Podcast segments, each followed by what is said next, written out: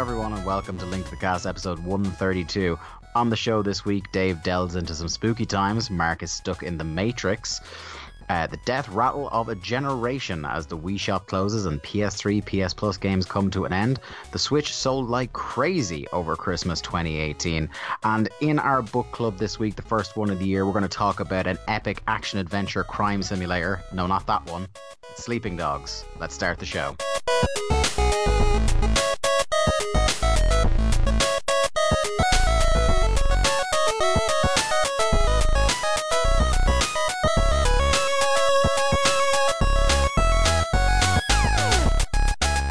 This is Link to the Cast, your weekly dose of video games and nerd culture ephemera, available everywhere good podcasts are sold. Apple Podcasts, SoundCloud, Stitcher, and wait for it, Spotify, and many more.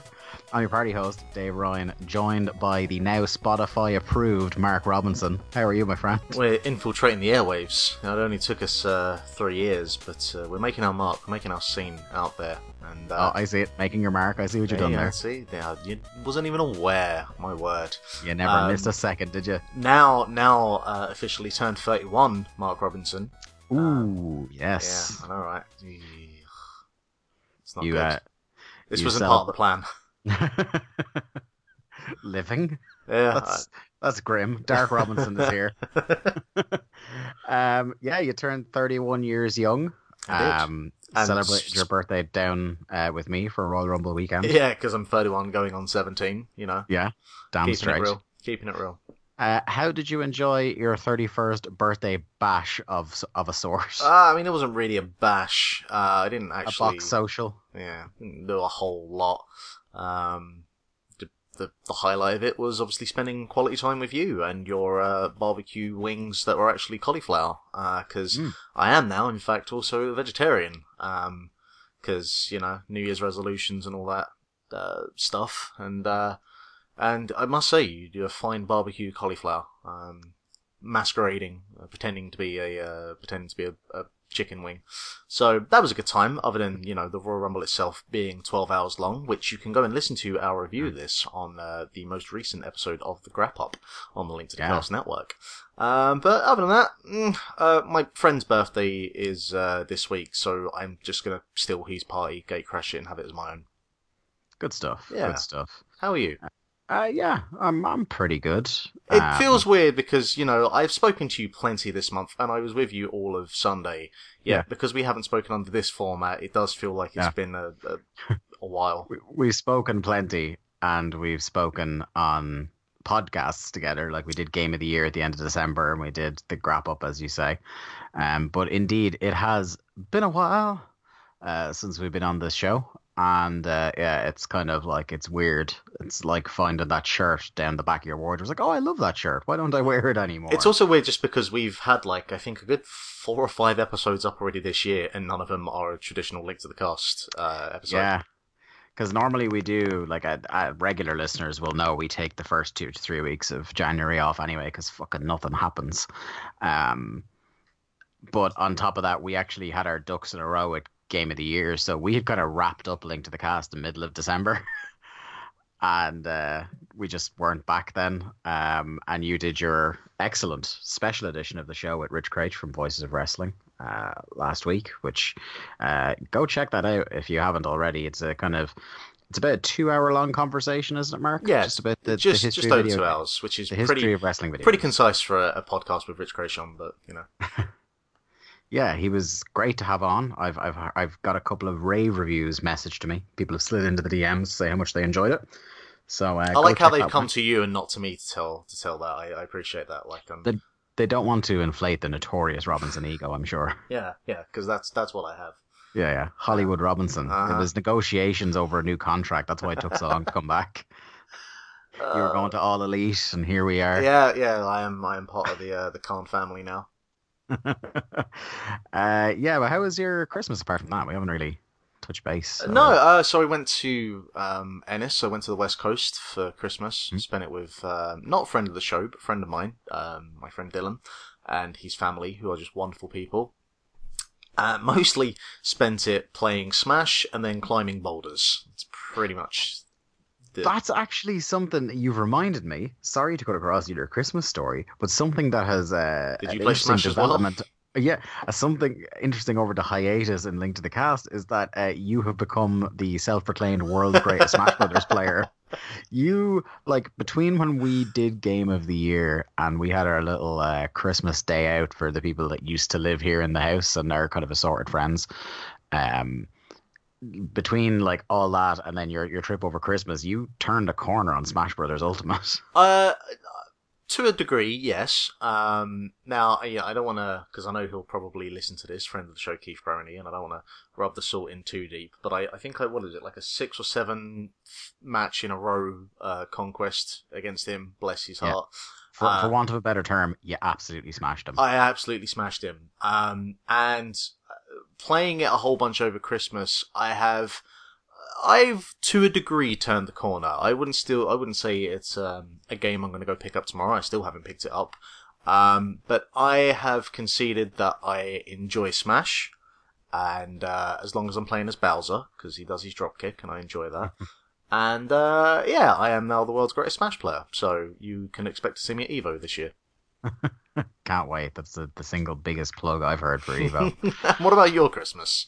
Yeah, yeah, it was pretty quiet, uh, gotta say. Uh, didn't really get a lot of games played over Christmas. There was kind of between the guy doing um, re- repairs on the house still, and uh, just kind of, we we talked about, we burned ourselves out so much, like trying to get up to speed with everything for Game of the Year. That was kind of like, you know what, I think I'm just gonna... play a little bit of FIFA and watch some T V between yeah. now and New Year. See, I came, I came like after finishing up Game of the Year and then played all the games from last year that I would have liked to have played in time for Game of the Year. Um, so mm. over the next couple of weeks, I'll be talking about here's what I would have probably voted for. Um, yeah, there you go. Yeah, I've got a couple. We'll come to it over the next couple of weeks. There's no point in uh, in in blurting it all out now, but we'll probably get over the next couple of weeks. We've kind of gotten up to speed on a few games we didn't have time to finish or touch before Game of the Year. Um, so so look forward to some kind of revisionist thoughts on twenty eighteen's games. Um, but I did get, uh, in the Christmas sales this year, there were a couple of good sales going on. So I managed to get myself, because I got vouchers for GameStop, um, which thank God I spent them, because looking at current news, GameStop may not exist much longer. Um, but I got, what did I get? I got Monster Hunter World, Spyro Reignited, and Assassin's Creed Odyssey for about eighty-five quid. You don't strike me as a Monster Hunter kind of guy, so that's a very well, curious... Uh, yeah, uh. so people have recommended it to me before, like just to give it a go, but I, everything I hear from experts on the matter is that it is an impenetrable franchise. We're just talking literally about Jason A. Stryker here when it comes to... Yeah, yeah. yeah, Jason A. Stryker has pretty much both intri- it made me intrigued in the franchise and also warded me off ever playing it to this point, um, through no direct fault of his own. But... um. The pretty much the consensus from everybody last year was that Monster Hunter World, if there's going to be a jumping in point uh, that's accessible to people who weren't on board prior to now, this is the one. So it was reduced to, I, I want to say, about twenty-five, thirty quid in the sales. I was like, well, look, if there's ever going to be a time, uh, I'll, I'll get it now. And then during one of the lull periods, uh, there's a game coming out this week that we'll talk about. Uh, and there's a game I'm playing at the moment that we'll talk about. But once I polish off the two of them, I think I have a good long stretch uh, until something I really, really need to play comes out. So I, I'm, I'll delve into it then. And I've kind of, I'll talk about it next week. But I, I've started to have a look at uh, Assassin's Creed Odyssey as well. Uh, did you get any, were any sales tempting to you this year or... Um, yeah, I picked up a bunch of stuff, um, through various sales. So, um, I picked up, uh, Into the Breach. Uh, I... should, actually, should we, should we just move into playing this week? You know what, it's... we should probably just do that, sure. Yeah, okay, yeah, playing this week. Hey, check it out, I learned the bass line from Final Fantasy two.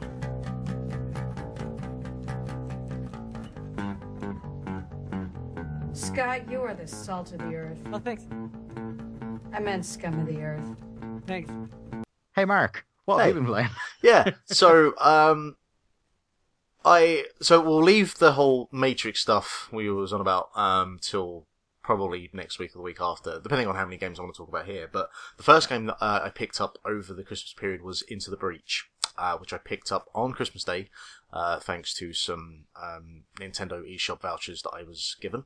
And uh, it was one of the few games... Uh, Into the Breach wasn't a game that got mentioned at all on our Game of the Year shows because none of us had played it. Um, and it's a game that just pretty much passed me by. But I heard mm. so much about it um, around the time that we were doing our shows, and um, that I just... it seemed like something that I should get my hands on. And I enjoyed F T L, and I enjoy those type of R T S games that take like a singular mechanic or are just a little bit more kind of streamlined. Uh, the real heavy end R T S type stuff I tend to avoid. But anything that seems like a kind of mobile version, because I used to um, do stuff for a site called... Um, uh, what the hell was it? I can't even remember the name of the site I used to write for now, but it did like mobile uh, strategy type games, and um, mm. so they were a lot more streamlined, a lot more simplified. And this kind of takes that sort of idea, um, and it's kind of like a, a an R T S light roguelike uh, game, and um, you uh, you get three mechs, um, and as you unlock more mechs, the the the you know, you have different teams and they have different things that they do, so the way that you approach combat varies a little bit. Uh, the the uh, combat takes place, or the the, the uh, games take place on a, an isometric grid of about, I want to say like fifteen by fifteen, or maybe it's twenty by twenty. Um, and it's turn-based, so uh, at the start of every round, uh, you have your three mechs and you can move them into position to start off with. And there are the... Uh, The, I can't remember the name of them now, but the the basically, if you think um, uh, Starship Troopers, is it Starship Troopers? Is that the film I'm thinking of with the uh, yeah, big aliens? The yeah, movie. yeah, yeah, yeah, yeah. You just that kind of level of alien monster insects type creatures, um, and uh, with each round they will move into position, and, and there's usually two main objectives. One is to wipe out as many of them as possible, and two is to protect uh, these uh, buildings. So the various buildings on the map, and um, they if they get destroyed, you have uh, like an energy bar at the top with about uh, I think it's like six or seven bars to start with, uh, but you can increase the amount of bars. And once that goes to zero, it's game over, and um, you have to start again. But you keep. keep one of the three mechs you have, and it does the X COM thing, as then you can build up the mechs, and you, well, you have the people inside the mechs, and they can um, acquire skills and experience, and you always can keep one of them um, through to the next game that you play, unless they die, then they're gone, and you have to kind of start over again. Um, so, yeah, so usually what happens is uh, the the enemy will either get themselves ready to attack one of the buildings, or they'll get ready to attack Uh, one of your mechs, and you need to maneuver around them that to defend the buildings and defend yourselves. And it plays a lot like, uh, in some ways, like a puzzle game, which is a, a common thing that I've heard. Like, plays like a game of chess. You know, you're really thinking uh, one or two moves ahead, um, thinking about the enemy, the type of enemy that you have in front of you, the type of attacks that they usually do, and your positioning to think, like, are they going to come after you, or are they going to come after um, one of the buildings? And um most of the levels have uh, like a gimmick or a theme to them. So you might have one level that has uh, like an environmental feature, like the coast is coming in. And uh, if you've got enemies that are grounded enemies, um, when the coast comes in, if they're in the way, they will drown. Um, so you can use that to your advantage um, by either kind of knocking them into the sea, because uh, your attacks can knock enemies. Um, but obviously if you have like a flying enemy, it's not going to make any difference to them. So you have to approach them in a different way. Uh, you have uh, some levels, like you have one level where you have a train that you want to get from one end of the map to the other, um, and you have like two hits on the train before it's destroyed and the, the objective is failed. So you're constantly trying to, you know, keep enemies away from the train or trying to kill enemies um, while also being in position for yourself. Um, and there's like different pro- approaches that you can take, and um, like one of the things, uh, like between each round, Uh, more enemies, like it will say on the next round an enemy is going to spawn from this particular square, so you can do try and do one or two things. If you can, you can try and knock one of the enemies currently above ground on into that position, so that from the next um, the next round the enemy that's trying to come out of the ground will basically it will be blocked, and it will also uh, kill the enemy that's above it, um, or at least do like significant damage to it. Um, if that's not available, Uh, possibly you can take a hit by standing over the ground itself, if it means you can also hit another enemy, so you can try and kill two birds with one stone. And it's just about maximizing the amount you can do in one go. Um, and it gives you the ability to, like, uh, completely, if you, if you completely fuck up a particular, uh, round, you can start the round over again. It allows you to do it once per, uh, uh, game or match, effectively. And it's really good. It's really, really addictive. Um, It does get a little bit, once you've played a good couple of hours, it just because there's only four maps, um, you kind of have seen everything there is to offer, um, until you start playing with different mechs and um, approaching levels from different playstyles, because the mechs do all, all do different things. They have different types of attacks and abilities, um, so that's where the variation comes in.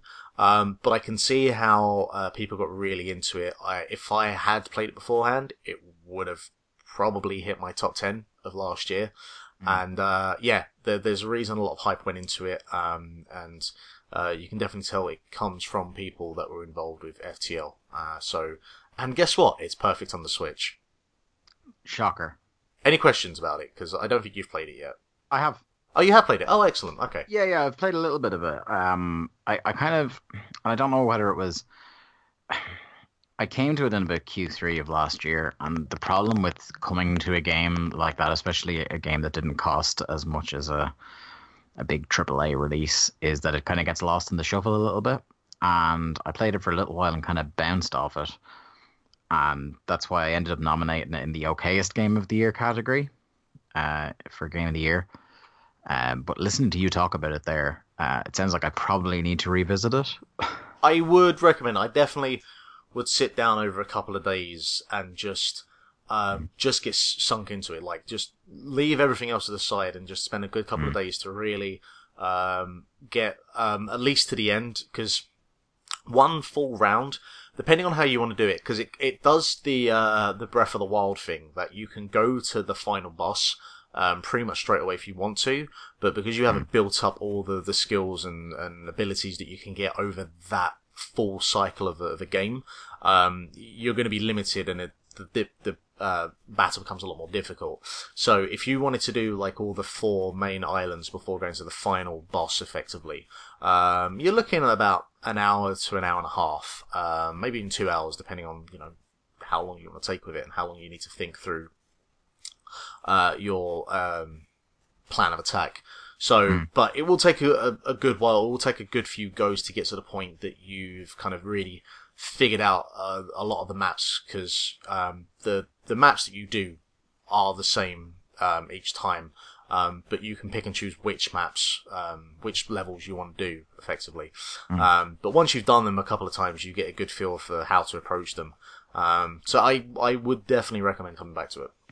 Yeah, it's one that uh, it had been on my radar, because the likes of Alex Navarro raved about it last year. Um, and it, it must just have been, because I, I do like games like that, and it must just have been the humor I was in, or the fact that I knew there was a bunch of other stuff to be playing, and, you know, um, much bigger, longer experiences to play. And I just kind of parked it there and never came back. So yeah, that's on the, the revisit list, I think, uh, for twenty nineteen. Um, Speaking of revisiting things in twenty nineteen, do you know what I kicked off the year playing, Mark? Um,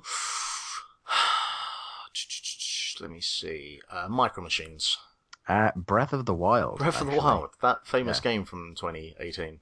twenty seventeen, I think it was. Yeah, that was the yeah. joke. Oh, sorry. I couldn't tell whether it was the kind of like deadpan because you were serious or ironic deadpan. Now I know. Now I know. Um, Keeping so, you on your toes, Dave Ryan.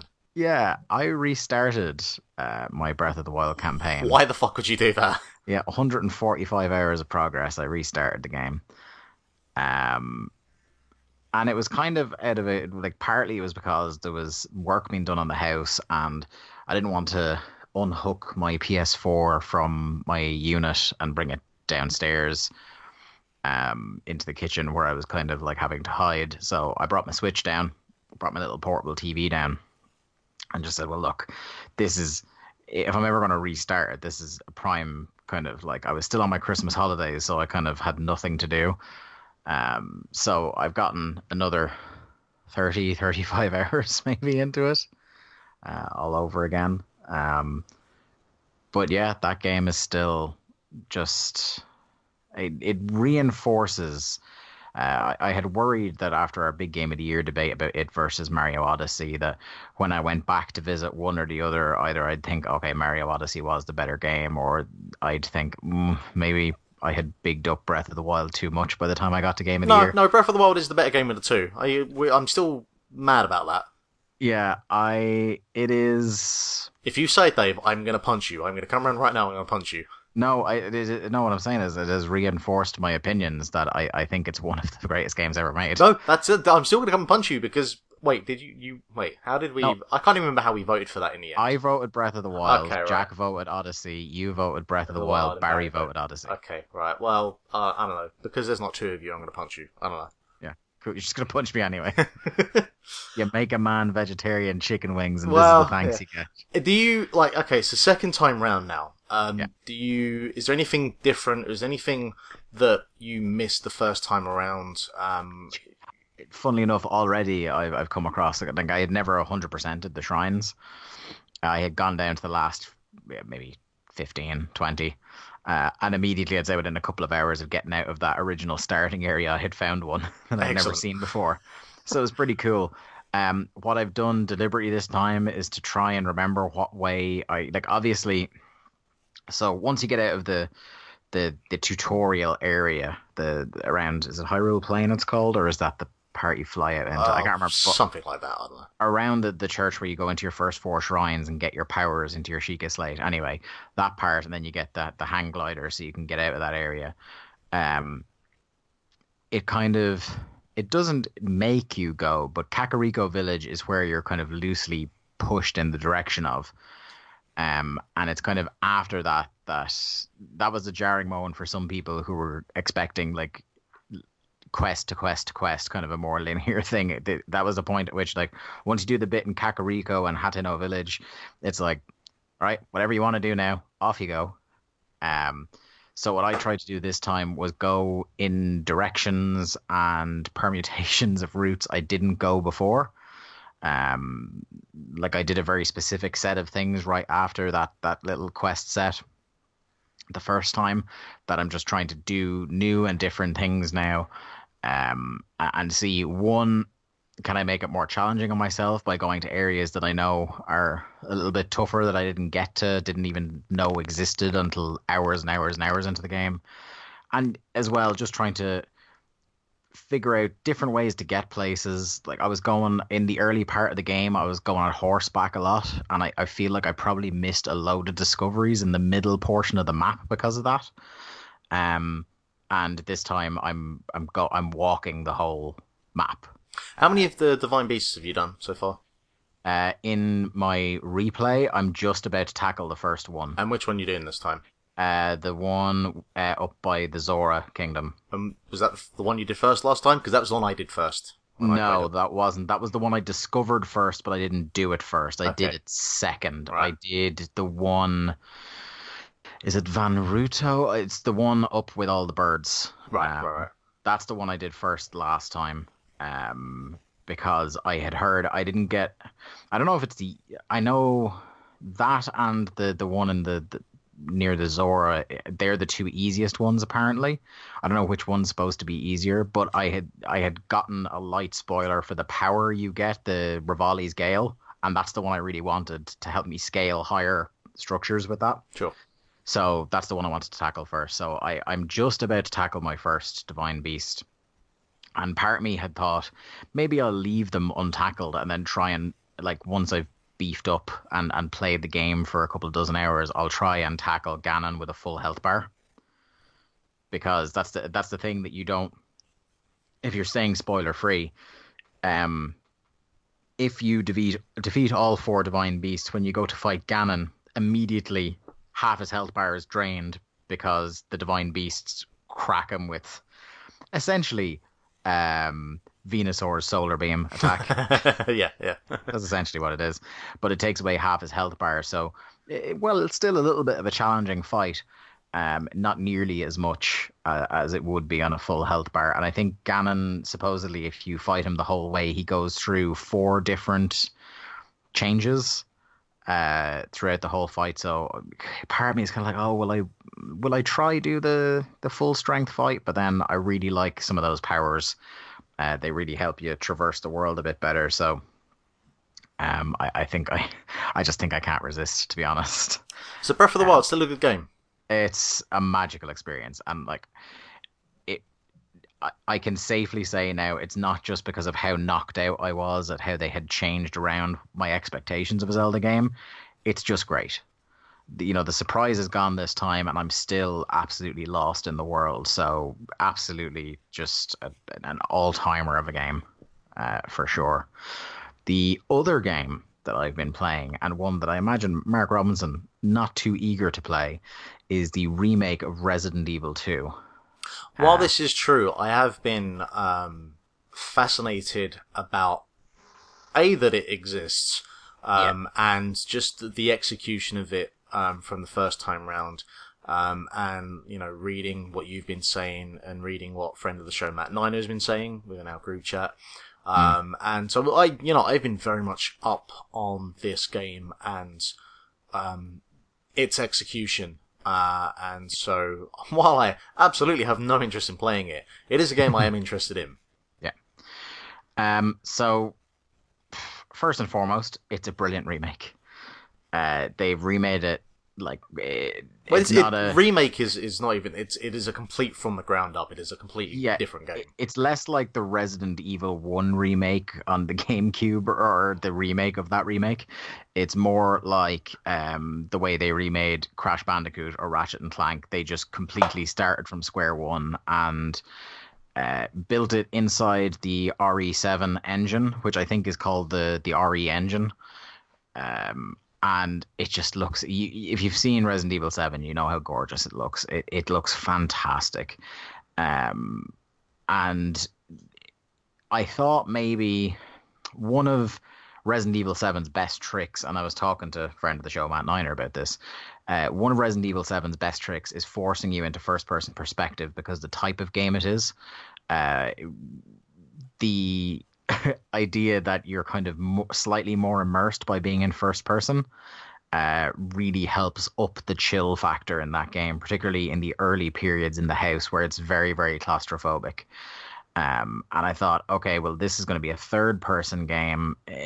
Is the chill factor going to be there? Absolutely is. Well, here's the thing. Um, and by no means am I an expert on the Resident Evil games, but mm. certainly from game design, Um, you know, Resident Evil seven is completely indebted to the type of horror game that we've seen um, from the, the late uh, two thousands with uh, the likes of Slender and uh, Outlast and those kinds of horror, you know, type games yeah. from the first-person perspective. Now, obviously, it still has its own thing, but that is the template that it works from, and yeah. it, it's working in that kind of claustrophobic setting where um, Resident Evil two...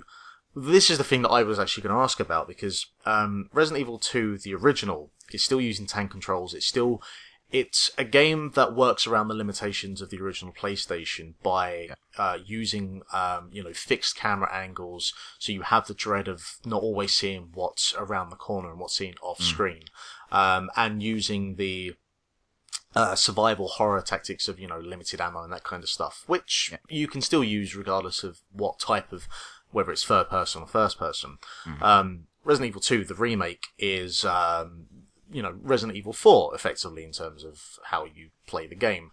And the question mm. I have for you is, um, now it's probably been a long time since you've played the original R E two. Yes. How does it completely change the way that the game feels because of the, the way that you're playing it? Um, yes and no. Um, In as much as the things like you say, the the kind of thing uh, Jim Sterling and a, and a few other people have said in the past, uh, you know, this idea that people debate back and forward about whether the old horror games are scarier because you're essentially not only having to fight the monsters in the game, but the control system for the game, the, the aforementioned tank controls, um, they are gone. It's a much more kind of smooth... Uh, intuitive control system, exactly like any other uh, kind of third-person shooter in that way. Um, but getting rid of that and getting rid of like static camera and things like that, um, don't really affect the the horror of the game negatively, because where that technology has improved, um, also we're able now in twenty nineteen to do more things with light and, and level design uh, and sound design in video games that kind of more than makes up for that. So even though you feel more competent walking around and controlling your character, and even though the camera is following you and you're not just kind of, you don't know what's around the corner until the camera snaps around the corner, um, on this occasion, it, it or in this game, it, it plays very well with, say, your little torch that you're carrying with you, and the way it dimly lights things, the way there are subtle sound cues that might make you kind of turn around and say, oh, what the fuck was that? Um, and the the kind of labyrinthine construction of the, the Raccoon Police Department is such that in a panicky situation, say a couple of zombies explode out of a door, which has been known to happen uh, in the game, you can get yourself, even though the whole, you the maps aren't hard to find and the, the whole thing isn't, say, as labyrinthine as a Doom level where you get proper turned around sometimes, even when you think you know where you're going. If you get into a panic, you can get that momentary being lost thing, Uh, because you're not you're not sure where you are, and kind of the segmented parts of the the police department, one corridor might look like another corridor somewhere else, and you think you're getting away from the zombies, but you end up in a dead end. Uh, and there are some doors that obviously open from one side. There are some doors you think, oh, that might be an escape down there, but you don't have the key yet. So just the way the game is built, definitely. It's not like a thing where, you know, we've talked on the show uh, before about Silent Hill two, where when the H D version of that came out, because the graphics were good enough that they didn't need as much fog anymore, when the fog went away, so did a lot of the tension. Um, and I'm I'm pleased to report that isn't the case here. Another thing you hit on there that I want to go into is ammo scarcity. That is a fucking thing in this game. Let me tell you, son. Um, I seem to recall that with Resident Evil seven, you started off with a lot of ammo scarcity, but once you got a pa- past about three or four hours in that game, I, I think I usually had enough to get me out of any scrapes I might be in. But this is definitely the sort of game where you probably shouldn't, at least at the point in the game I'm at, you, you shouldn't try and murder every zombie, because there just aren't enough bullets. You're going to need to save stuff for bigger fights later on. Um, I had a, a very close call with a, I, I don't really want to, I know it's a twenty-one year old game for some people, but uh, for others, this will be their first time playing Resident Evil. So I don't want to heavily spoil things, but there is a, a boss fight that comes up on you all of a sudden, or relatively early on in the game. Uh, and I was does woefully... he Does he wear a fedora by any chance? Uh, no, he does not, okay. But he may or may not have an eyeball in his shoulder. Frag. Hmm, I wonder who that is. Yeah, I know, right? Yeah. Um, so the first time you meet that character, um, I was woefully, uh, woefully unready for it. I, I was ru- running around trying to find any sort of ammo or herbs or anything around the place, and literally the the, the run on which I managed to beat him, it was my last bullet. Oh, wow. That took him out. My very last bullet uh, cracked him right in the, the weak spot.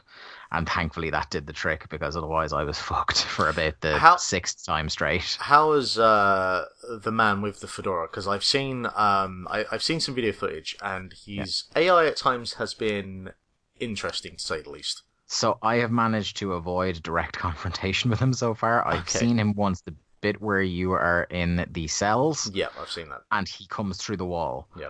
Um, yeah, so that's the that's the only time I've encountered him thus far. It's worth saying that I'm only, I don't know, six hours into the game, maybe. Um, so I'm at the, for, for people who know the game well, the generator room puzzle is where I am now. Um, so yeah, I've seen him once, and he looks good, and a lot of people say, I, I've seen the a couple of people say something about the A I, but largely in terms of how he looks and the process of being pursued by by said villain, um, they say, yeah, it's scary as fuck. Okay, cool. More reason not um, to play. And how uh, how does it also, feel... Also, speaking of... Uh, sorry to... No, you're right. uh, speaking of famous Resident Evil enemies, uh, the liquors, no bueno. Yeah. No bueno, my friend. Yeah, I, I watched footage of where you're introduced them to the first time, because um, one of the things... And this is a question I was going to ask, is like, uh, they do change around, um, like certain parts of the structure of the game and, um, like where you are introduced to certain things and how you, um, the, the, the level design and layout is a little bit different in some areas. And yeah. I w- was watching footage of like where you, um, come in, introduced to the liquors for the first time. And I was like, you know what? Just even watching this, I'm clenching and I'm just, I'm good. Thanks. Yeah. That's, I think everyone's ultimate now. I haven't gotten to any points of hugely significant divergence, but uh, what I am told is um, the story of the game is for the for the most part intact. Uh, obviously, the voice acting has improved somewhat since the old days. Grading um, on a curve. Mm, indeed, um, and obviously the character models improved. So the the story uh, of Resident Evil two pretty much intact. Um, but kind of the one of the last times the story would stay intact. But indeed, I was just saying earlier that I, uh, I for some reason decided to read the entire plot of you know Resident Evil from beginning to end, and yeah. oh boy, oh boy, does it take some turns. Mm-hmm.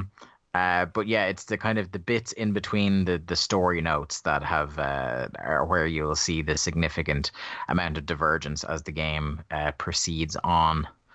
But yeah, I love it. I really love it. Uh, it's great. Uh, one thing that fighting against my my my habits in twenty nineteen is having to teach myself to manually save. uh, which again, Resident Evil seven did it. Uh, but apart from that, I couldn't tell you the last game I've properly played a lot of that requires manual saves. Um, like the uh, when I play the odd Pokémon game, having to get used to manual saves again is tough. So yeah, there's uh, there's that, and I know there's um, so there's three levels, and I'm playing on the normal difficulty. The hard difficulty uh, brings back the typewriter ribbons where you can only have a certain amount of saves. So fuck that. Uh, and then there's a slightly easier mode uh, if the, the the ammo conservation and the the bullet sponginess of the enemies is a bit much for you. I think it's called the assisted mode. Uh, where things are just made a little bit easier and they don't take quite as many bullets to put down the zombies. Um, and you know what? You're less. You're not less of a person if you decide to take that mode, because as long as you're enjoying the game, it's all yeah, that matters. Exactly. Yeah, yeah. That's it. But yeah, it, it's really good. It's a really good remake. If you like zombie games, if you like Resident Evil, um, this is one to pick up for sure. Um, yeah. That's it. I, oh yeah, and also like I haven't played the the Claire path yet in it. Uh, I'm I'm still just. all Leon uh, all the way at the moment, but uh, I, I will be playing both paths. I, I, I don't intend to stop playing this game anytime soon. So shocking news indeed. There you have it. Uh, so that's everything we've been playing. Let's move on now to the news. News on the mark.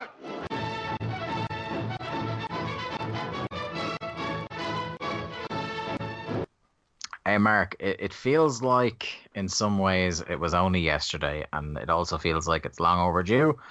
Uh, but we said goodbye to two parts of the, the last generation this week. The Wii Shop closed its doors for good, uh, and Sony has just sent out the last ever month of uh, P S three, P S Plus games, as it intends to stop doing those going forward.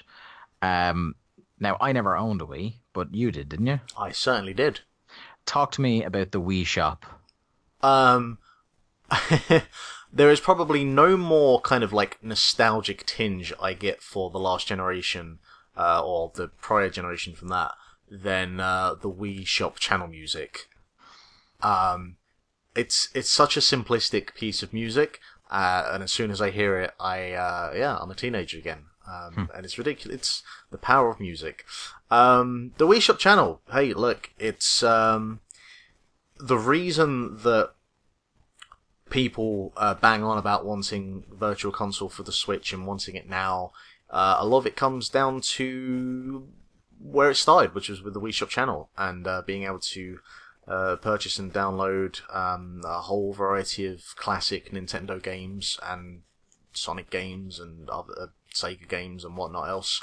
Um, it's uh, just, you know, it's it's. Uh, uh, I think one of the main things from this actually to talk about is this idea of video game preservation, because uh, mm. I've seen a lot of people talking about this over the last week, and uh, and it's a, a legitimate thing to talk about. Um, you know, if you owned any games on the Wii Shop, uh, on on your Wii via via the Wii Shop channel, um, you have until I think it's tomorrow or it was last week, I can't remember now, uh, to download any of those pro- uh, games, um, and then that's it. The, the servers are down and you can't download them anymore.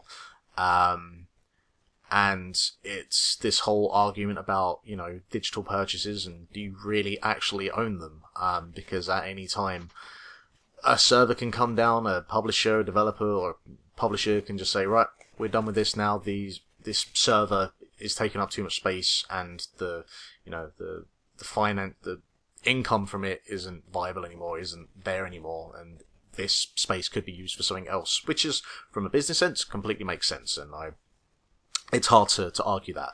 But there is the key thing that, you know, you bought this game, might have been ten years ago, might have been three quid, but you purchased this, you own this game, and now yeah. your ability to download that game uh, is now gone. Um, and the only thing that really uh, makes you grit your teeth is how hard Nin- Nintendo, um, uh, out of any of the the big uh, publishers fight against emulation, uh, which one of the big things that people who are for video game preservation will defend is is emulation, because a lot of these games the only way to play them is via emulation. Um, yeah. So yeah, it's I'm not surprised it's happened, and I can see why people would be pissed off about it. But I mean, mm. I haven't owned my Nintendo Wii now in uh, six or seven years. Um, and, but yeah, I can see why people would be pissed off that, um, when eventually we get the Switch, uh, Virtual Console, um, you know, someone who purchased Super Mario World ten years ago doesn't have that copy of it anymore, now has to buy it again. You know, it's, uh, it, but it is what it is. Yeah, it seems like one of those things where, you know how, um, record companies noticed that piracy was much less of an issue for them once we got to a point with iTunes and later Spotify where the accessibility uh, of music was made much easier. Uh, one would think that a good strategy to stop emulation is to make it easy for you to always have access to your purchases. Um, I know a lot of people bemoan certain games just not being available anymore. Like there is literally no way to buy that amazing Scott Pilgrim two D arcadey game um, if you didn't already own it. And now shortly, I'm sure the P S three losing its uh, P S Plus games, I'm sure is kind of the next step in the process, is shutting the, the store altogether. So I'm I'm I, I'm confident that at some point in the future we'll be talking in the same way about the P S three library as we are now about the Wii. Yeah, and I think the frustrating thing with Nintendo is um, I can't remember exactly, but there was um, you had. The thing that would have made this less of an issue is if the Nintendo account you had from the Wii was the, the Nintendo account you would have, like, now on the Switch. Because yeah. then when those games become available, you know, you would still be able to re-download them. Um, mm-hmm. Or if there was some way that Nintendo would give you a code for all of the games that you have on the Wii, that those codes will then, again, when they become available, if they become available, um, for the Switch, you could use to then re-download these games. But, you know, there, that would include a whole, a tremendous amount of, uh, uh foresight. And I imagine there would be issues with, um, you know, uh, digital distribution rights on particular games that aren't owned by Nintendo and that kind of stuff. Um, but the fact that there hasn't been anything, anything at all in regards to that, to allow players to be able to have any way of, of re-downloading those games at some point in the future on the Switch. Uh, that's, that's the bit that, um, completely is, is, uh, I, I can see why people would be, uh, grieved by that kind of stuff, you know? And you feel like with, uh, things like the backwards compatibility on Xbox, that this is probably like it's it's the direction someone's ultimately going to be the first one to do that, and it will be a massive selling point. Like, say for example, the the P S five gets announced uh, towards the end of this year, And if they were to announce, hey, look, all your P S four games are just going to be available to you for download on the P S five, or your discs will still work on P S five, uh, that's a massive edge to somebody. Well, uh, I think considering, um, you know, one of the areas that, that Microsoft have had the advantage of this generation is their backwards compatibility, and it's one of the big missteps that Sony had with the P S four that uh, I think absolutely needs to be addressed with the P S five and giving players the ability to, to have access, uh, whether it be through the discs being playable for the P S four and the P S five, or just however they go about it. Um, yeah, yeah I, I think that um, if they make that mistake again, it's obviously not going to kill them, um, but it, it shows a serious lack of um, just care for uh, their consumers and their players, um, and the and, prior and purchases. Foresight as well, because I, I think that they really should be reading the room, and that people are really, even more so than when it happened with the last generation, um, the move from P S two to P S three, say, um, people are really starting to get in the fucking, get, it's starting to get on their fucking nerves, um, especially now that everybody's moving towards digital purchasing. So, you know, year, it, if years from now they shut down the P S four store, where a lot more, I would imagine the percentage of people who have a large digital library is much higher now.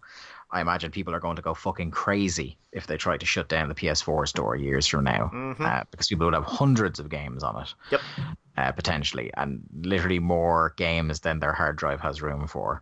So I, I really think they should be like re- read the temperature of the room and, and start working on that for next generation, I think. Um, But anyway, uh, the uh, actually the one other little bit on that story is that uh, they announced, in tandem with this P S three, P S Plus announcement and the, the new games for this month, they announced that if you are a P S Plus customer, your cloud save space is now going up to one hundred gigs, uh, which is pretty good. I can't imagine myself having more than one hundred gigs worth of game saves uh, anytime soon. So that's good stuff. Good stuff. Uh, moving on, the the Switch continues to post pretty, pretty incredible numbers. Um, I, I funny, know... funny that uh, coinciding with the release of uh, Smash in uh, late last year, that and uh, Pokémon and Pokémon as well, that they sold a lot of Switches. I'm, mm-hmm. You know what? I think there might be some sort of connection between the two. Not saying there is, indeed, but I indeed. think. Uh, Nintendo bossed Christmas sales season with an impressive set of hardware and software sales, but this still wasn't enough for the company to meet its own ambitious targets. So they set out the twenty million uh, Switch sales through the financial year target. So even though their sales were very impressive, as we're about to discuss, it looks like they'll fall about three million short, they reckon, uh, which is still, you know, seventeen million units is not bad for the length of time that thing's been on the market. Um, so the hardware sales were up twenty percent year on year, which is incredible considering year on year, the year they're comparing with is the launch year for the console. Uh, game sales were up one hundred percent. Fuck's sake. Super Mario Party, which came out like what, end of November, start of December, already shipped five point three million copies. That's pretty, I, I don't know what like Mario Party sales are across the series, but that seems like a lot. Yeah. Uh, Let's Go Pikachu and Eevee combined ten million. And Smash Brothers Ultimate, which came out on the seventh of December, has already sold twelve point eight million units. twelve point oh eight million units. It's a good number, you know? Good for them. Yeah. Uh, um, and I had quote tweeted a tweet from um, Nibel on, on Twitter, who had posted some very, very impressive sales stats for the Switch, and that at this point in its life cycle, I can't remember the exact percentages, but at this point in its life cycle, compared to the other two competitors in the same window from their launch, it has outsold the P S four and the Xbox during that same window after their launch, which is... whew. I think I think we can officially say that the Switch is uh, a successful console. Yeah, yeah. A fantastic console. And a very, very good console indeed. And just think as well, all those games that you've just mentioned, they're all, you know, they're all Nintendo games. Mm-hmm. Um, so that is That is a lot of uh, Wonga they've made over that period. I can't believe. Yeah, it's not Wonga. like it's not like Call of Duty bundles that are shifting the units for the Switch. It's exactly. all first party shit. Yeah, which it makes it even more impressive in a way. Not uh, just financially, as you established. Do you think that uh, with all of that, that this is the last year of the three D S? It must be, surely. I, you'd have to think, but then like they are still announcing three D S games. I can't and... wait. I can't wait for E three and they announce uh, a Pokémon game and a fucking another Fire Emblem game and another fucking Ace Attorney or, or Phoenix Wright or something. Uh, this is crazy. Uh, just a last statistic here from this article. Uh, so at the moment, Mario Kart eight Deluxe, which is a remake of a game that only came out like eighteen months, two years beforehand on the Wii U, twenty-three point four four million copies of that game sold, which is almost half of everybody that owns a Switch. Yeah, well, uh, I was going to say, remember, the, the original was released on a console that no one owned. So, yeah. Um, absolutely. Just only eight of the top twenty selling Nintendo Switch games are not Nintendo titles. I don't know how how many years you could say that for Microsoft for sure, but uh, even Sony. What a um, world, eh? What a world. That's incredible scenes. Incredible scenes. Long live the Nintendo Switch, I say. Um, your boys over in the U K, Mark. Oh, please, let's They've, just not. They've clearly not got much on at the moment. Nah. I... Nothing, nothing earth-shattering or paradigm-shifting to consider. So they're nothing that you know doesn't events. affect us over here as well. You know, yeah, yeah. Um, Don't think you're getting out of this one as well lightly. But to be fair, they're looking at something that has been in the news. Now they're coming to it a year later than a couple of other uh, countries started looking at this. But it seems as if the U K Parliament wants to start talking about gambling in video games. Um.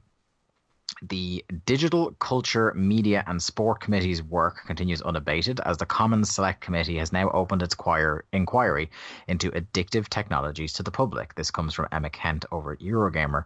Originally announced back in December, the inquiry seeks to look at how the addictive nature of some technologies can affect users' engagement with gaming and social media, particularly amongst younger people.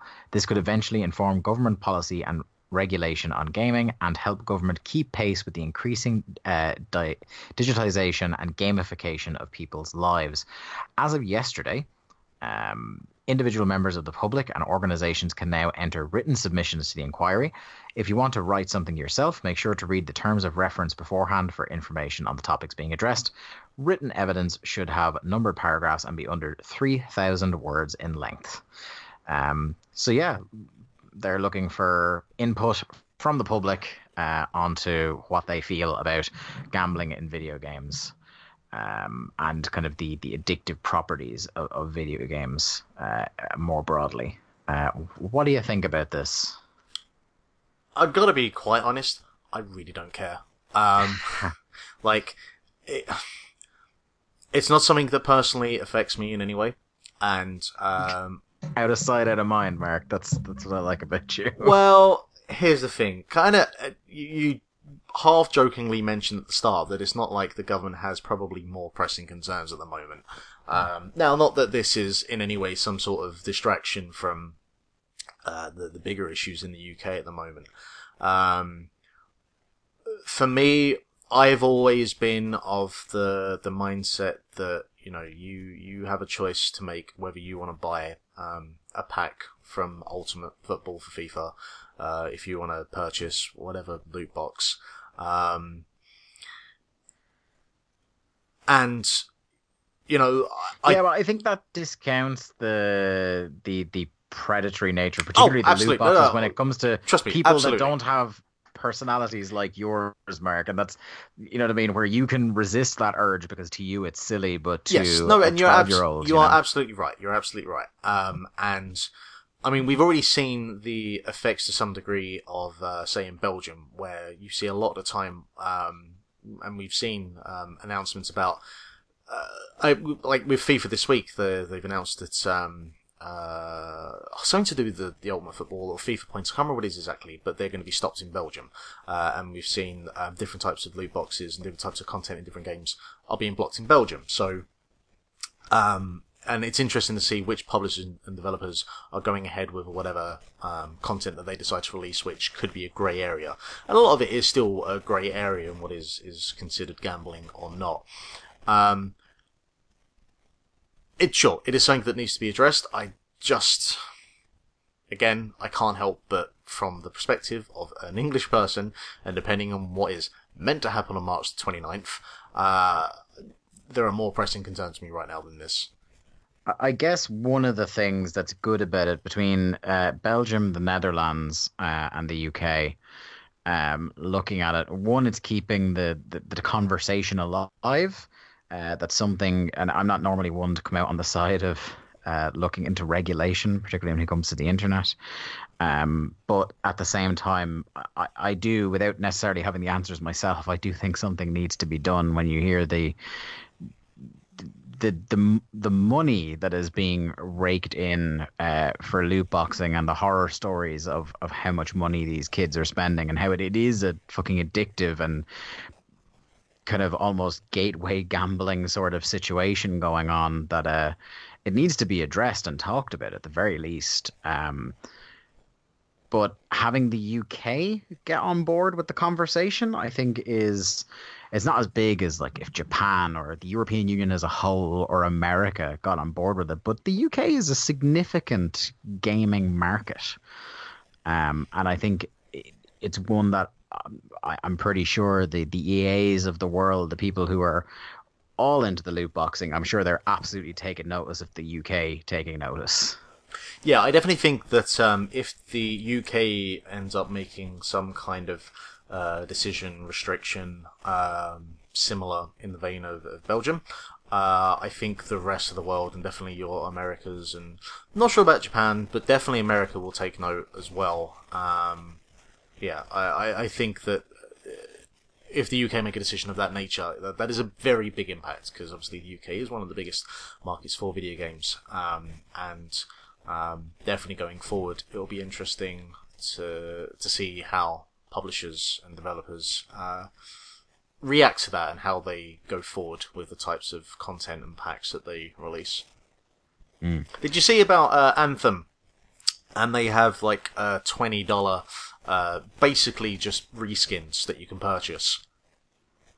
I have not seen no. this. So yeah, so the the game has uh, its its pre-release, its demo release, whatever you want to call it.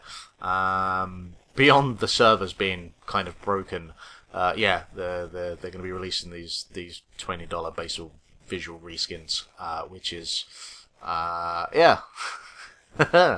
We'll see how that does. Yeah, that's for sure. Uh, our final news story of the week. Randy Pitchford. What's now, he done this time? I accidentally, uh, I, I, I mistakenly linked the wrong story off this, so I don't know if you've, uh, if you've had a look at this story. No, it's like what's I've, I'm out of the loop on Randy. What's he done this time? Okay, so I, I'm loading this up now, but there is there is a lot to this, so uh, bear with me here. The headline from uh, Polygon here, Charlie Hall over at Polygon: lawsuit alleges that Gearbox C E O Randy Pitchford improperly siphoned twelve million dollars for personal gain. Uh, a lawsuit filed in a Texas civil court alleges that Randy Pitchford, co-founder and C E O of Gearbox Software, improperly siphoned twelve million dollars from that company for personal gain. The story was f- first reported by Kotaku and is based on public court documents filed on December twenty-first, twenty eighteen. The suit was filed by Wade Callender, former general counsel and vice president of legal affairs at Gearbox, and is made against Pitchford. Pitchford and Gearbox itself. In a remarkable twenty-seven page complaint, get comfy, Callender alleges that in twenty sixteen, at the same time that Gearbox was denying raises company-wide, Pitchford secretly arranged a large payout for personal gain. It was Randy Pitchford himself who breached his, the fiduciary rules by exploiting Gearbox employees and property to fund Pitchford's private cravings, court documents state. For example, while Randy was denying employee raises pr- uh, predicated on low cash reserves, Randy secretly saddled Gearbox employees with the burden of repaying a private, personal twelve million dollars bonus that Randy rerouted from Gearbox's publisher directly to Randy's side entity, Pitchford Entertainment Media and Magic. Unbeknownst to Gearbox employees, Randy Pitchford arranged to shift the burden of Randy's long-standing multi-million dollar bonus to the very same employees from whom he had hid this arrangement. The lawsuit is ba- is part of a back-and-forth legal battle with Gearbox and Pitchford on one side and Calendar on the other. Calendar's suit was filed roughly one month after Gearbox itself filed suit against him in Collin County, Texas. In a copy of that suit posted online, Gearbox alleges multiple improprieties by Calendar. Uh, allegations include the non-payment of a personal home loan, breach of contract related to tuition reimbursement, and the misuse of Gearbox's credit card to purchase family vacations, gun club memberships, and firearms accessory, and trying to get six-pack abs. Do you know what? If you'd have started this conversation and we were talking about Billy Mitchell, yeah, I don't like fair play, but um, considering, let's be honest, Randy's track record. Um, in sometimes, uh-huh. sometimes being very kind of holier than thou, uh, this seems to have come back to bite him quite harsh. Yep. Um, yeah, yeah, yeah, yeah. Also, Mark, would you believe it gets worse? Really? Okay. Okay, I've I've saved the the bombshell to last here. All right. Okay. In civil suits such as these, it's common for both parties to flesh out their case with damaging information on the other side. Both suits are peppered with personal attacks, but perhaps the most jaw-dropping of Calendar's suit is his allegations that Randy Pitchford left a U S B drive containing underage pornography. Oh, my God. At a company event. Oh. So apparently, it's, it's not mentioned here um, in, in this particular rendering of the details, but apparently they had a company event at medieval times. And he just left a U S B of sensitive company information and underage pornography, allegedly, on it, just on the table, and it was found. Uh, on information and belief, Randy Pitchford's U S B drive contained much more than the sensitive corporate documents of Gearbox and business partners like Take-Two Interactive, two K Games, Sega, Microsoft, Sony, et cetera, states legal, uh, Calendar's legal team. Upon information and belief, Randy Pitchford's U S B drive also contained Randy Pitchford's personal collection of underage pornography. Mark, would you believe at this point, it gets worse? Uh, I'm still listening. The same complaint also alleges peacock parties were thrown by Pitchford, where adult men have reportedly exposed themselves to minors to the amusement of Pitchford. Oh, man. Peacock also happens to be the name of a small theatre that Randy Pitchford maintains out of his private Frisco, Texas home. According to Guide Live, the entertainment website from the Dallas Morning News, it's part of Pitchford's effort to cultivate a local variety arts scene. Uh... Both cases are ongoing. Polygon has reached out to both parties for comment. In a statement provided to Kotaku, a Gearbox spokesperson called the allegations against Pitchford absurd with no basis in reality or law, and the lawsuit meritless. Calendar's lawyer, in a statement provided to Polygon, would only say the following: "You'll have to ask Mister Pitchford what he did with his U S B drive and the copy that he instructed others to destroy." The dueling suits just come a few months after Pitchford went public with accusations that his former assistant, John Wright Martin, had gifted the Gearbox founder and his wife out of some three million dollars. Had grifted, sorry, the Gearbox founder and his wife out of some three million dollars. Uh, Randy Pitchford then went and appeared on a magic-themed podcast one day after the lawsuit was filed against him by Wade Calendar. On that program, he corroborates some of the story about the lost U S B stick. His explanation, the pornography was saved as research for a magic trick. Well, here's, here's where it's going to get fun. Because now you're going to have the two bases of people that are going to go back and forth. Um... screaming that he's a paedophile, and you're going to have those people uh, defending him, saying that these are just baseless allegations, and we're going to go from there. Um, now, I am certainly someone that, uh, until it is completely, absolutely, one hundred percent confirmed and it's in court, and you know someone is trialed correctly and everything, you know, at that point, um, if found to be guilty, sure, I'm going to say something.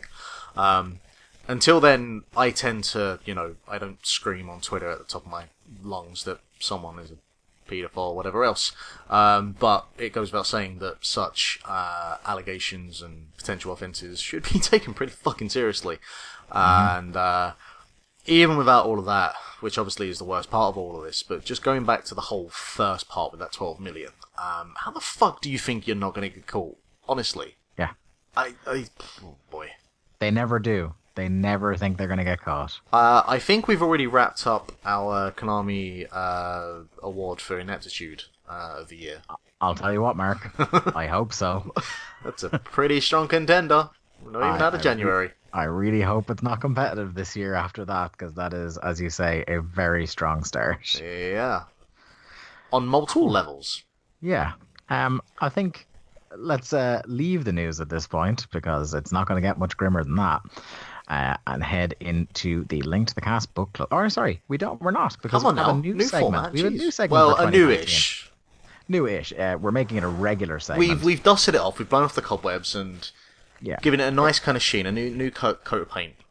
In an effort to, to streamline the program a bit more, we've decided that a lot of our news stories we were talking about in this segment of the show uh, were all about releases, delays, cancellations, things like that. So uh, what we're going to do is bring back uh, a weekly uh, feature that we like to call the Release Date Roundup. Any day now, any day now, I shall be released. Mark, uh, going forward in the Release Date Roundup, I am kind of splitting the uh, the, the the roundup into two segments: uh, announcements and new releases, um, covering games that were announced this week, games that are due out this week that we think you should take notice of, and then the other side, delays and cancellations.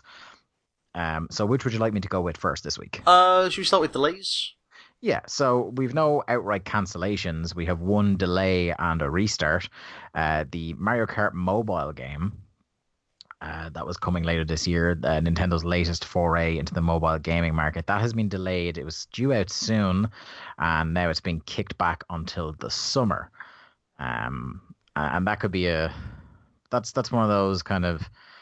If they're going to do well on a Nintendo mobile game, you would think Mario Kart is one of the... one of the pretty solid swings. Yeah, I'll be curious to see how um, how it plays, because uh, so far all of the Nintendo releases have been, uh, you know, taking a a core idea, a core concept, and, and diluting it, re- removing certain parts, uh, and they've fared from okay to just not being my thing. Um, I could see Mario Kart being similar to Um, the uh, Super Mario Run, in that it's uh, a game where, you know, you don't have like a button for acceleration. It's just it's just like you start, you go, and you just an endless driver, an endless driver to a certain degree, yeah. Uh, and I'm not sure how I'd feel about that, but it, I might be wrong, and it might be just playing like normal Mario but on a mobile. Um, let's be honest, Nintendo aren't exactly in a rush to get this out, so um, you know, it's the kind of thing that if they want to delay it by four or five months to polish it up, They're they're in a pretty pretty good condition considering uh, the Christmas just had to do so. Yeah, that's for damn sure. Uh, the other game that's been delayed this week is also on Nintendo. Uh, they had a special direct to address the development progress of Metroid Prime four, of which to this point we've only seen a logo. So you knew it probably wasn't terribly far along. It was due to release in twenty eighteen. Pa ha ha. Uh, then it was kicked into twenty nineteen. Pa ha ha. Uh, and now they have this announcement that uh, development has been moved to Retro Studios, um, who kind of people had been speculating what they were at. Well, this is what they're at now. Uh, and not only that, but everything, they're throwing the baby out with the bathwater, and Retro Studios will be starting completely from scratch on Metroid Prime four.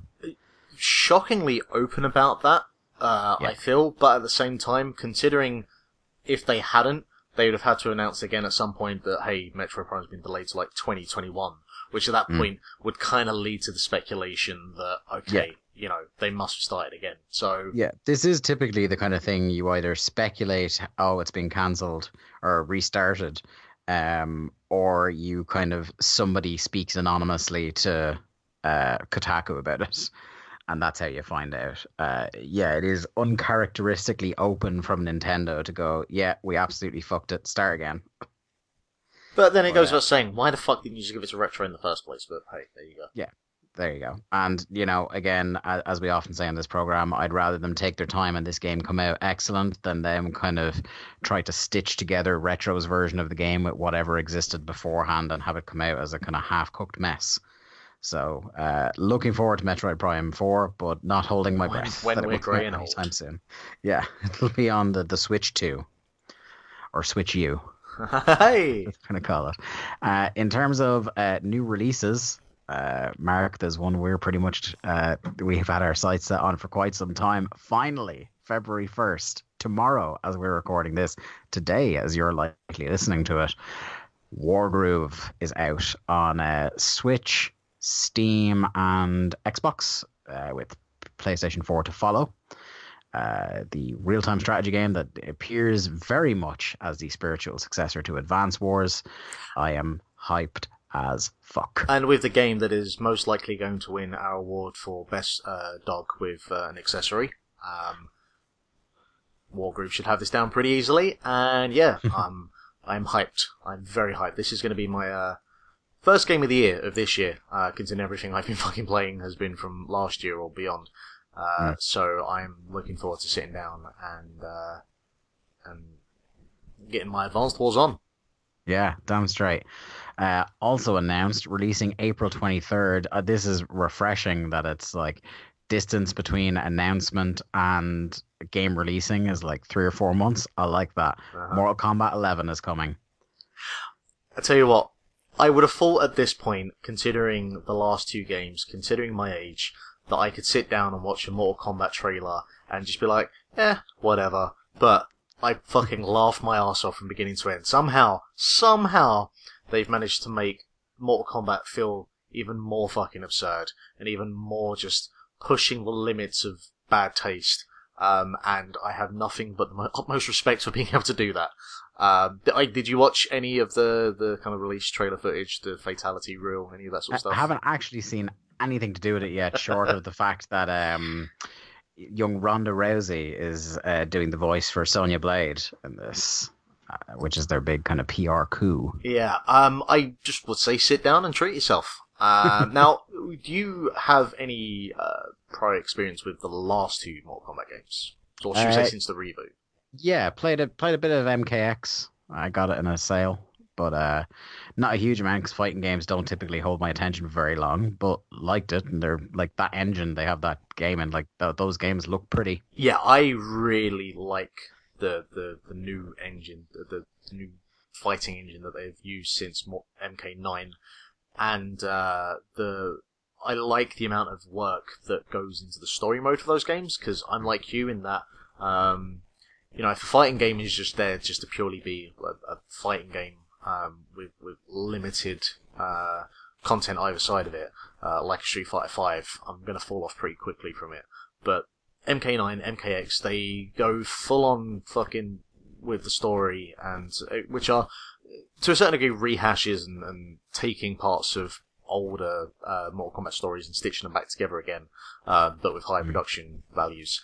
And uh, I have enjoyed the last two games, and uh, I will absolutely be getting myself some M K eleven. Mm. Uh, the final bit of release date roundup news we have is the P S Plus games for this month. If you're a P S four user, you are going to get Hitman Season one, which you should play, play, play, play, play, play, play. And For Honor, which, uh, friend of the show, Brian McNamara, he uh, loves a bit of For Honor. Uh, never really got into it myself, but a cool-looking game. Uh, I think uh, P S three, the swan song for P S three, uh, P S Plus. We've got Dive Kick and Metal Gear Solid four Guns of the Patriots, and uh, for Vita, uh, which I think is the final month for Vita as well. I can't remember. Uh, Gunhouse and Rogue Aces. Uh, so that's your P S Plus lot for the month. Um, I feel yeah. like isn't the first series of Hitman that's already been a P S Plus exclusive? Uh, like it that's... was a Games with Gold one, I think. Oh, okay, all right. Uh, and it's you can get it for free if you get like the is it the C, like the deluxe edition of Hitman two, and even if you don't, if you have both purchased, you can play Hitman one season one from within Hitman season two. Okay. Uh, it's tough to keep track. Yeah. But yeah, Hitman Season one and For Honor, that's a pretty good lineup in fairness for P S four this month. Um, so yeah, that's your release date roundup. And now we'll finally head into the Link to the Cast Book Club, that feature every week on the program where we talk about an important game from the past that you should play for the first time or play again if it has indeed been a while. Um, this week, we're turning over to Mark Robinson uh, as we talk about a game that he, he really enjoyed, then got the H D remake of and didn't enjoy quite as much. It's Sleeping Dogs.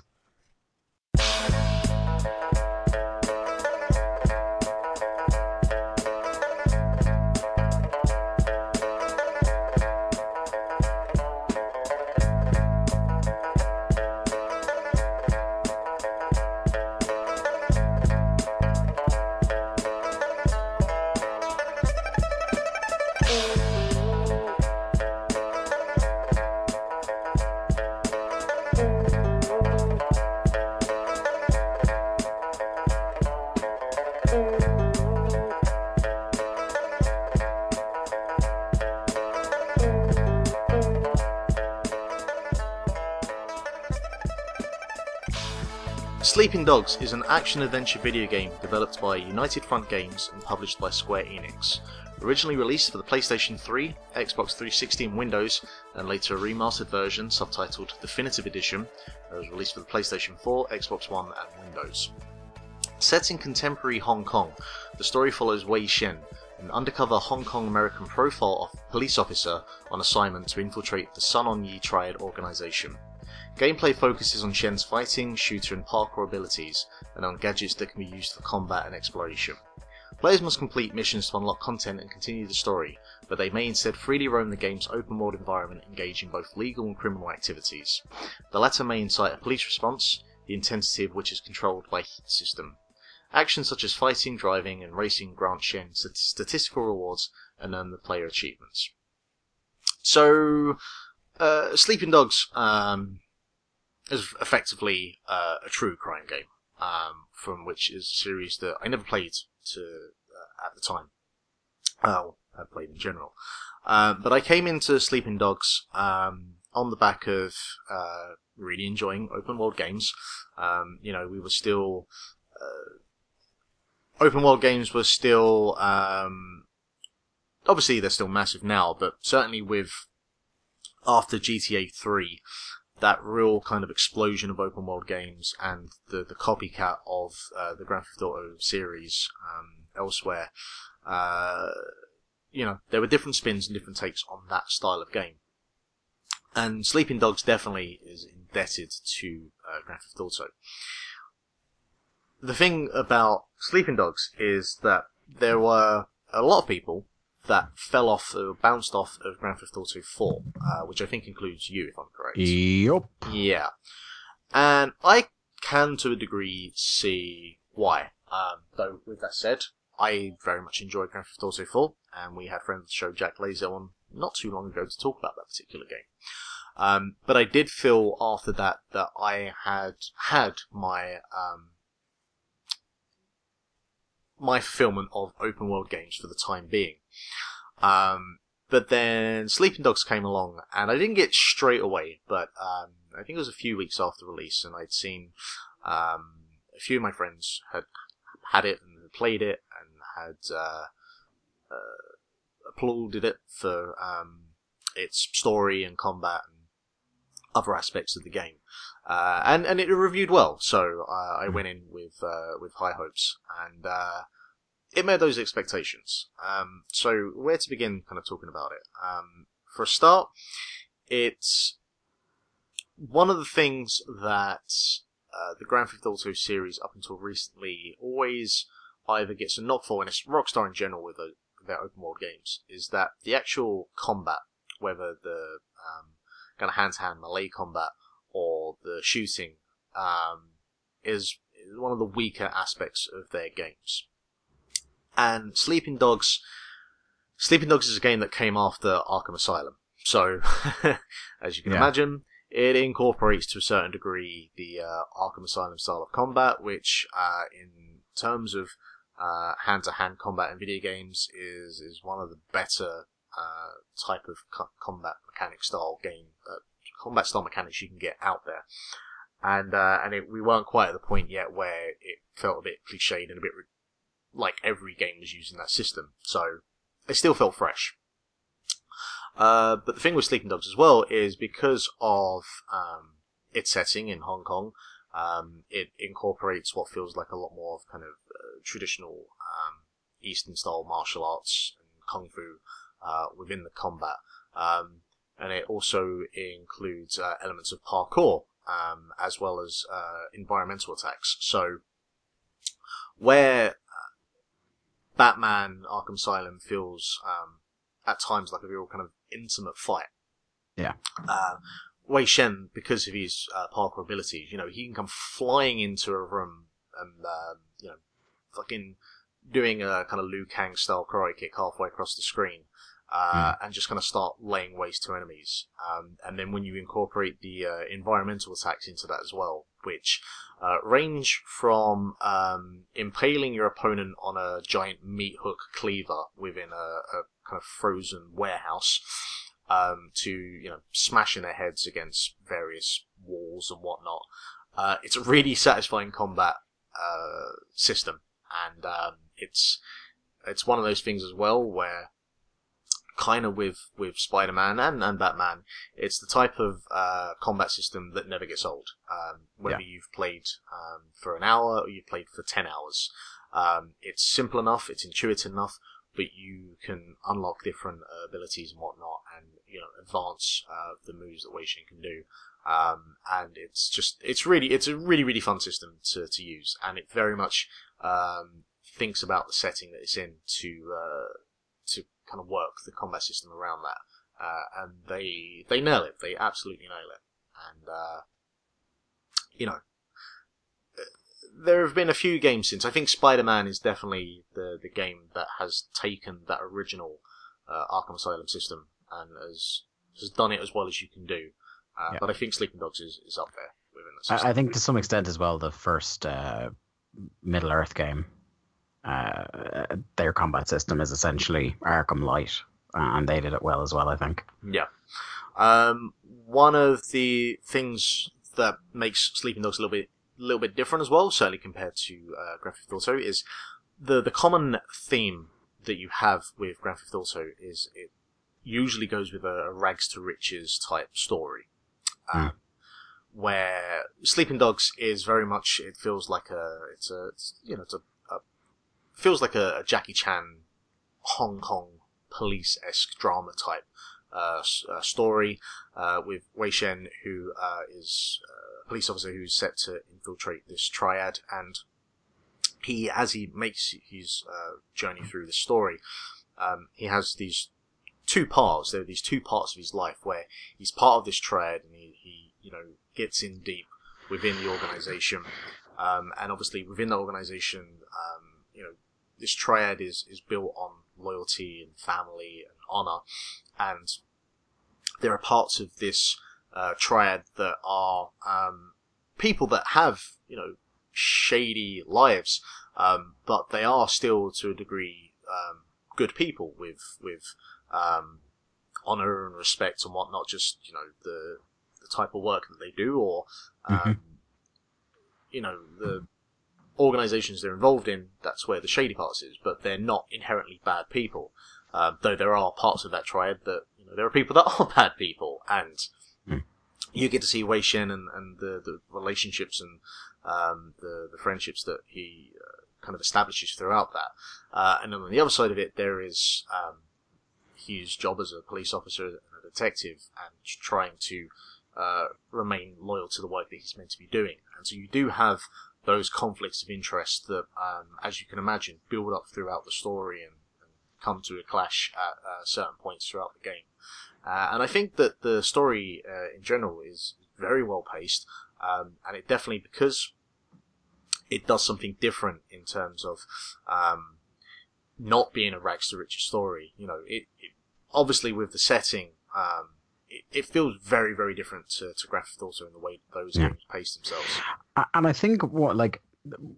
Like you kind of said at the top here, there there have been a lot of uh, Grand Theft Auto lights, a lot of Grand Theft Auto clones, and the ones that have uh, received the best critical acclaim, the the ones that have found a good audience, are the likes of a Sleeping Dogs or a Saints Row, where they took the kind of, shall we say, the framework that a G T A provides, is that that debt you spoke of that they owe to the, the Grand Theft Auto series, and they, they did their own thing with it. Um, the, the the way the story in Sleeping Dogs is told, or the, the parkour stuff you were talking about, it being folded into the, the, the combat, uh, or in the case of Saints Row, just being a fucking living cartoon after the second game.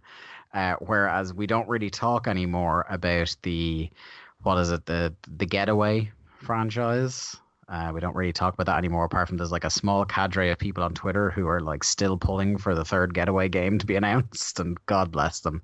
And then what was that one? I was trying to think when you were talking there. It was a True Crime Streets of L A. Yeah, there's True Crime, which is what uh, Sleeping Dogs is, is, you know, based from. Uh, yeah. There is obviously Vin Diesel's Wheelman. Yeah. Yeah. Um, and, and one of the things as well, and I think one of the, the fair, um, critiques that you can make uh, against Grand Theft Auto is that a lot of time uh, with their games, um, there aren't a lot of characters that have uh, much in the terms of redeeming qualities. Um, Grand Theft Auto five in particular, pretty much everyone in that game uh, is of, is varying degrees of trash and awful, um, and that's from, you know, all the main protagonists all the way through their families. Uh, I you know. And it's hard to get behind someone, uh, or, or find the motivation a lot of the time, just because it's just, they're all awful people. Where I definitely think that Sleeping Dogs, one of the things that makes it work is that a lot of the characters are, for a start, they're, they're grounded in a sense of realism. Not that I, you know, have any fucking experience or knowledge within Hong Kong and, um, triads and that sort of stuff, but these characters do have a, a level of um, relatability about them, and they do feel like human. And I mean, that is part of what Grand Theft Auto also is, that they are completely fucking over the top, or caricatures of, you know, um, fucking Scarface or whatever. Um, mm-hmm. So that's to be expected. But Sleeping Dogs definitely does. It, I think it does what Grand Theft Auto four tries to do, where it does take elements of, uh, of being a little bit more grounded in reality, but I think it does it better. Um, and that comes to light with. Um, there's one very pivotal uh, moment in the game um, that we could uh, compare to. Uh, is it the Red Wedding from uh, Game of Thrones? Yeah, yeah, yeah. yeah. It's uh, you know along Look at those. You making a contemporary I, pop culture. I know, reference. Right? I'm, I'm with the times. I'm with the kids. Um, although I only got that really from a Twitter reference after the Kevin Owens Chris Jericho breakup. Yeah. But, yeah. I, I, and that series of Game of Thrones was like three years ago. Hey, but, you look, know, I'm trying. Let's, you know, let, let's not talk about how late you're at the party and just celebrate the fact you arrived at all. There you go, whatever.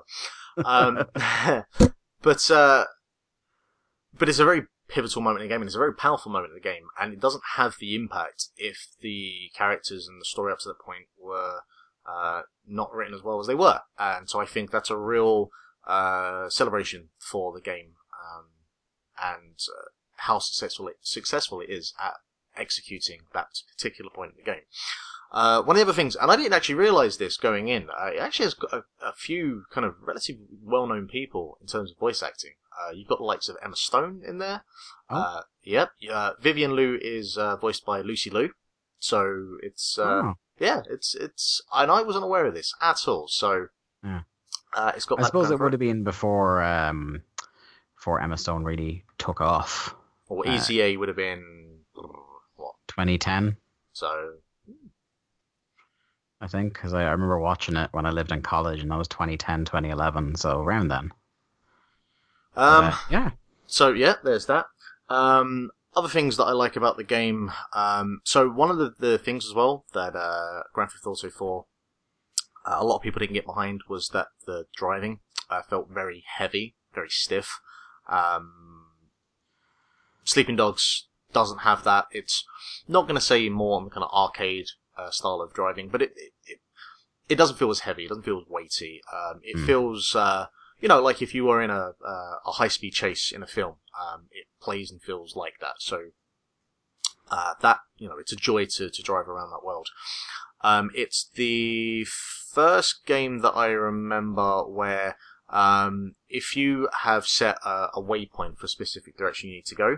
Uh, the way it would uh, show that you needed to take a left turn is it would do kind of like, um, it would block off uh, with like a highlighted arrow. It would block off kind of, um, say there was like a T-junction, you needed to go left. It would kind of block off the right and the the um, forward paths that you go with kind of like a curved uh, set of arrows to kind of okay. just gently guide you in the direction you need to go. Uh, and I appreciate that. It was just a cool kind of visual style. Um, and it also meant that, because um, one of the big problems you can have with open world games is you can sometimes spend more time looking at the map icon in the bottom right or bottom left or wherever on the screen it is than you do actually just watching the, the game, uh, watching yeah. the screen itself. Uh, and that's one of the big celebrations about Breath of the Wild is you spend most of your time actually just looking at the world around you and not the map. Mm. And so one of the ways that Sleeping Dogs gets around it is by having um, the uh, the H U D, the, the U I on screen uh, to guide you in the right direction. And uh, I can see how some people might not enjoy that, but I, I appreciate that because it means that I'm not checking the map. I'm actually, you know, my eyes are invested on the screen and, and the world of Hong Kong that's built around to enjoy it, yeah. because it's a very detailed world. Mm. So I, oh, just in agreement. It sounded like there was something he was going to add on to that. No, no, no, no, sorry. Yeah, and it's it's it's a really, really good world. It's a, uh, you know, with those kind of open world games, there's an incredible amount, amount of detail. Uh, you can definitely tell it's the type of uh, world that was built where uh, the developers definitely spent time in Hong Kong to, um, you know, really get a, a feel for Hong Kong culture and the architecture, and uh, you know, it it's. One of my favourite open worlds to, to go around just because of that. You know, it's one of the things I always try to do in an open world game is just to spend time just walking down the streets like just kind of a normal citizen to take in the little moments. Um, because even with like a Spider-Man, you know, as fun as it is to, to fling around New York City, sometimes you just want to kind of walk along and just see like the everyday activities of, of the people and see how the, the, uh, A I interacts with you or, or you know, just, just to see the little things, because they are what kind of bring a world to life sometimes. Yeah, sure. um, and, and Sleeping Dogs, even for a game uh, in, you know, originally in the, the uh, last era, um, it has those little touches. It, it has that vibe of a living city. So, um, yeah, does that really well. Um, and yeah, as mentioned, the, the P S four version really pissed me off because just generally across the board, the performance of it is pretty fucking sluggish. Um, That's that's really the only big take away from that uh, is just it just uh, it's not a perfect port, unfortunately. Uh, it does look pretty, but it's pretty sluggish. And uh, I remember I remember having a big old bitching session about it when uh, when it originally came out on P S four, and it must have been one of our early episodes. Of, yeah, would have uh, been. Yeah, Into the Cast. It it was not long after you moved here, I think. Was I playing it here? I believe you were. I believe it was either right before you moved over or right after. I, I, I'm not exactly sure on the time there. Okay. But yeah, um, it was. A, you showed me some of how bad it was. Okay, fair enough. Um, now, one of the big issues with the game and its story uh, is that, and I think a lot of open world games, and I think certain G T A games going back have had this issue, is there's never like one key antagonist who is kind of the driving force behind the games, and you have a series of antagonists, which I find that, you know, you can have like your mini bosses or, you know, certain people within the, the triad that are um, people you'll have to deal with along the way, but you don't really get the big reveal of the, the main driving force, the main, you know, plot device until uh, quite late on into the game. Mm. Um, and then the actual kind of like final fight and the, the final boss, if you will, is kind of a damn squib. Um, it's it's a bit of a bit of an anticlimax, anticlimax, because uh, a lot of the real powerful moments, the real big moments with the game, all happen before that. Uh, and and the game does end um, not on the highest of highs. So you kind of hit that peak um, a fair bit before. So that's one of the um, That's one of the disappointments with the game. Um, and one of the other things as well is that we were certainly going through a period at the time where we had games where you had, like, you know, your two paths, your light, your dark. You know, be a good person or a bad person. And uh, Sleeping Dogs does have Paragon this. Paragon and Renegade. Yeah. And, uh, you know, either you, you know, you're a detective or you know, a police officer, or you, you're a uh, part of the triad. And uh, when you do missions, depending on how you perform in the missions, you can get certain points um, for, for either. So, you know, depending on how many people you kill, like innocent people, uh, depending on how many police officers, um, all that kind of stuff gets taken into consideration. But it all kind of feels a bit artificial. It doesn't really add to much. It doesn't add to anything um, later on in the game.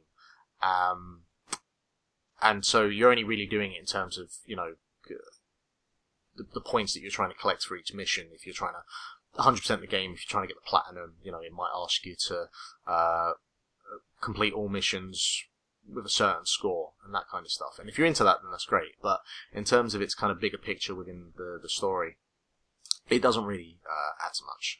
So, you know, it's not uh, a perfect game by any means, um, but I think of the, the big open world games uh, from last generation, and even this generation, um, if it was one that people didn't pick up at the time um, and need that palate cleanser from the Grand Theft Auto series, it's, uh, it's, it's a very good um, Grand Theft Auto open world-esque game, but not one that you play thinking about how it's like Grand Theft Auto. It feels like its own mm. game. So, yeah, there you go. Already threw in the, the elevator pitch for you. Yeah, fair play. Um, yeah, so that's uh, our book club for this week, Sleeping Dogs. Uh, one last bit of business before we close off the podcast, Mark, and that is for me to pick what we're going to play next week. Uh, and I'm throwing one that I suppose in the grand scheme of things is a little bit out of left field, but given that it's a game that recently came up Uh, in in the news, and we'll talk about why next week as part of it. Uh, I, I think it's worth going back to talk about it now. Mark, next week on the program, episode one thirty-three, Donkey Kong sixty-four. All right. I was expecting, because it's a, and we'll get into it on the program, it's a bit of a Marmite sort of game. It certainly uh, is. Uh, it has its fans, of which I am I'm not among the most vociferous of, but I would certainly put myself more in the, the fan category than the hater category. But boy, does it have a lot of haters as well. Um, so yeah, ne- next week on the program, we have Donkey Kong sixty-four. Um, yeah, that's going to do it for episode one thirty-two of Link to the Cast. Link to the Cast.wordpress dot com is the website. Uh, at Link to the Cast is the Twitter. Individually, I'm at The Day to Dave. Mark is at Lithium Project. Um, as I said at the top of the show, we're available on uh, all your favorite podcasting platforms. Now available on Spotify after a long and arduous battle to do so. Uh, we are we have arrived, my friend. Um, so check us out, subscribe on there, rate, review, tell a friend, share, retweet when you see the show come up on your social media platform of preference. It all helps us out. Um, just to give you a quick whistle stop tour of the latest stuff we have in our uh, big wacky air quotes Link to the Cast network. Uh, we've been doing some more wrap ups. We've already got two two wrap ups for the year. Uh, what we got? We got the Wrestle Kingdom review, and then the Royal Rumble preview slash review. Yeah, so we've got two of those up already. There'll be another one coming next week. I'm doing an O T T road report, uh, going on a road trip up to Belfast to see their latest show. So there'll be a lot of talk about uh, Irish and European independent professional wrestling on, on that. So you can look for that in about a week. Uh, we've already got a Popcorn Social out for uh, the month of January, in which we talk about the greatest film of all time, Nick Cage's Uh, magnum opus, Gone in sixty seconds. Uh, so tune into really, that one. You could have said Nick Cage, magnum opus. You could throw in one of about ten films in there. I know, right? What a man. And we do get into that on the show.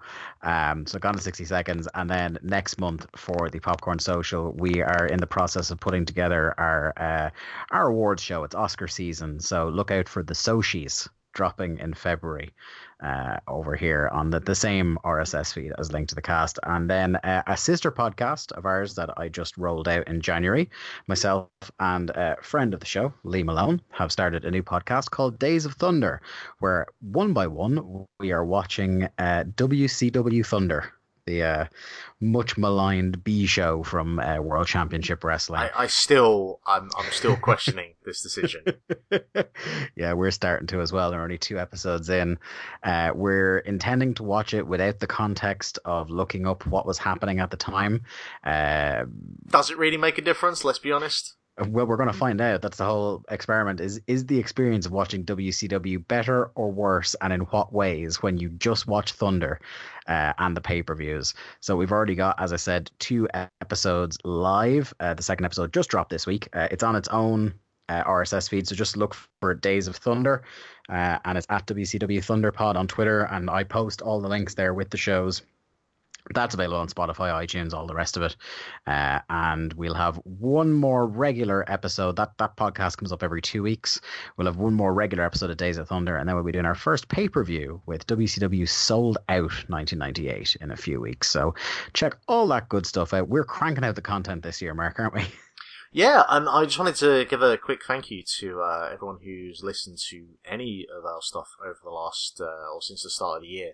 Uh, we are, not that it matters for anything, but I think this is going to be our uh, most most amount of listens we've had in a month since we've started doing Link to the Cast, and I mean that's partially down to the amount of content we've thrown out in the last couple of weeks. Um, mm. But just yeah, just a big thank you to everyone that's listening. Uh, however you're listening, um, I'd really really like to get to a point where um, you know we're getting more. We can we can rise an army up.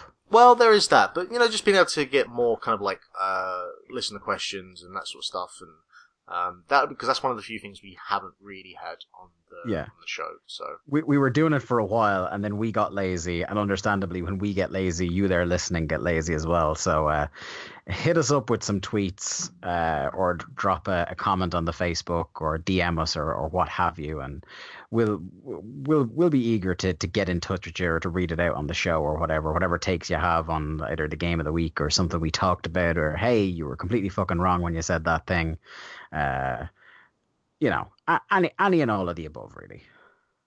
Um, but yeah, just to echo Mark's thank you again. Uh, it's we we'd probably be doing this if it was just the two of us listening to it, but uh, the fact that that. Obviously, there's a growing number of people out there who are listening to the show and enjoys it. Uh, warms our cold, dead hearts. So thank you very much for that. Uh, a real nice, happy New Year present for us.